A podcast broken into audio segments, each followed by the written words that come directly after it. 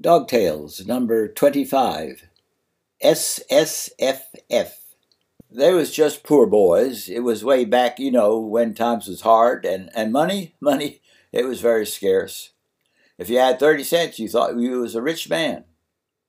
Anyway, these two boys decided that they would get them a dog. Most everybody in Kentucky had dogs. Dogs that treed raccoons, catched possum. People would eat coon or possum back then, and groundhog, why, a groundhog weren't safe ten foot down, times was so bad.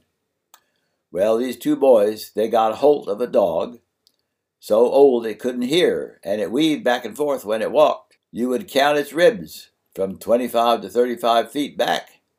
You could count every rib it had. One of the boys was down at the store, a little country store, and he was reading a sign on the bulletin board which said that there was to be a great coon race in California.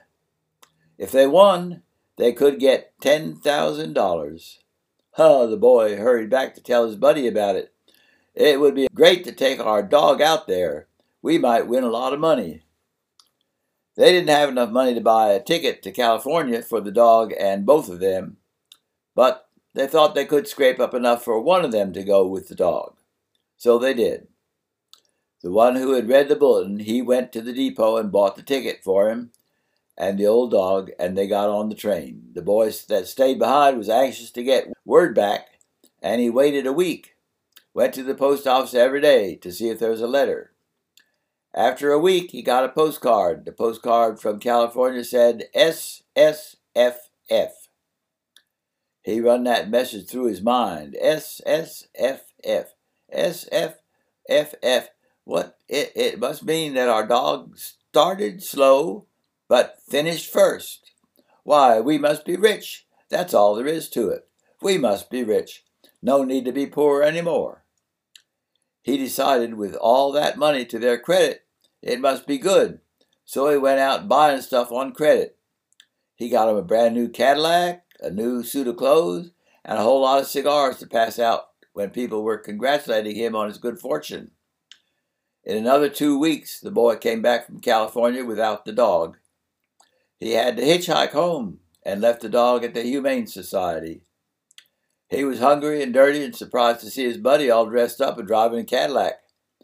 His friend said, I'm so glad we don't have to be poor no more. It sure is great. Here, have a cigar. No, we ain't rich. I don't have a penny on me. What do you mean by spending all that money that we don't have? I thought you said he started slow and finished first. SSFF? No, no, you read it wrong. I said he started and stumbled and fluted out and fell.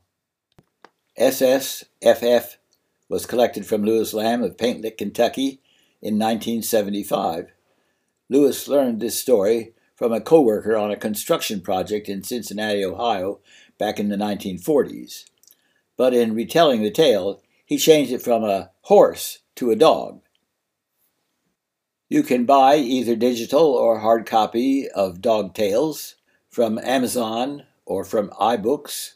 Just look for Dog Tales by John Ramsey. You will find the spelling of my name and the links on the home page for these podcasts. Thank you.